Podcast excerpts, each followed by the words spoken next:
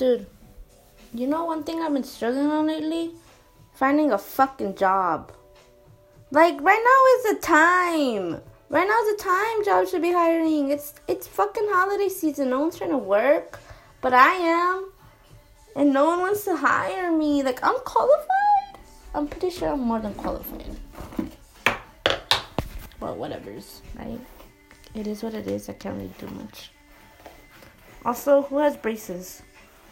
Fuck braces, bro. I'm tired of this shit. They cut my lip and it makes me look like I have fucking herpes or some shit.